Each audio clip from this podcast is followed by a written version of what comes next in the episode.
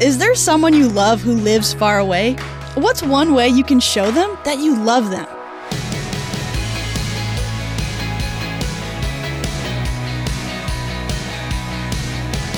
Hi there, I'm Emily Tenter, and this is Unlocked, your daily key to unlocking God's Word in your life. I love today's devotion because I think most of us have people we love who live far away. Maybe grandparents or friends, maybe siblings that have moved out. Let's talk about it. Today's devotion was written by Naomi Zylstra and is called Far Away Friends. I live long distance from my best friend, and sometimes it's terrible. I miss her tons, and even though we video chat often, I usually go months without seeing her in person. The Bible stresses the importance of having a good Christian community, but what do you do when a part of that community is close in your heart but not close on a map? Take a look at John chapter 11. Jesus demonstrated love for his friends when he visited Mary and Martha after their brother Lazarus had died.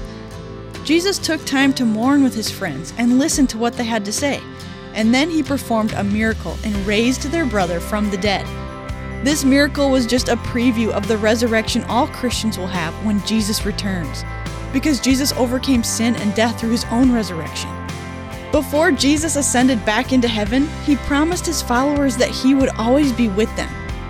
As I look at Jesus, I know I can still be a presence in my friend's life, even if I can't always physically travel to her. Because the Holy Spirit lives inside Christians, we have a special connection with other people who have put their trust in Jesus. In a letter to Christians in Colossae, Paul writes, For though I am absent from you in body, I am present with you in spirit. Colossians 2, verse 5. One of the ways my friend and I stay present in each other's lives is by praying for each other. If I have an event that I'm anxious about, I'll ask her to pray for me, and vice versa. When we video chat, I listen earnestly to what she has going on in her life and she does the same for me. We both offer support and advice when the other one needs it. Being friends over a long distance is difficult, but we both try to practice Christ like love, even from far away. Colossians 2, verse 5 says, For though I, Paul, am absent from you in body, I am present with you in spirit. So let's talk about this. Is there someone you love who lives far away? What's one way you can show them that you love them? When we miss people we love, Jesus invites us to tell him about it. He mourns with us and he listens to everything we have to say. How might it give you comfort to know that Jesus is this kind of friend to you? Spend some time in the Word today checking out John 11, 1 through 44, and John 15, 12 through 16 to keep God's Word alive in your life.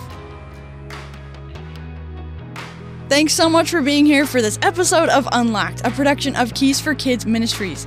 Come back tomorrow because Andrew is going to be reading a story that's all about when things are complicated. Don't miss it.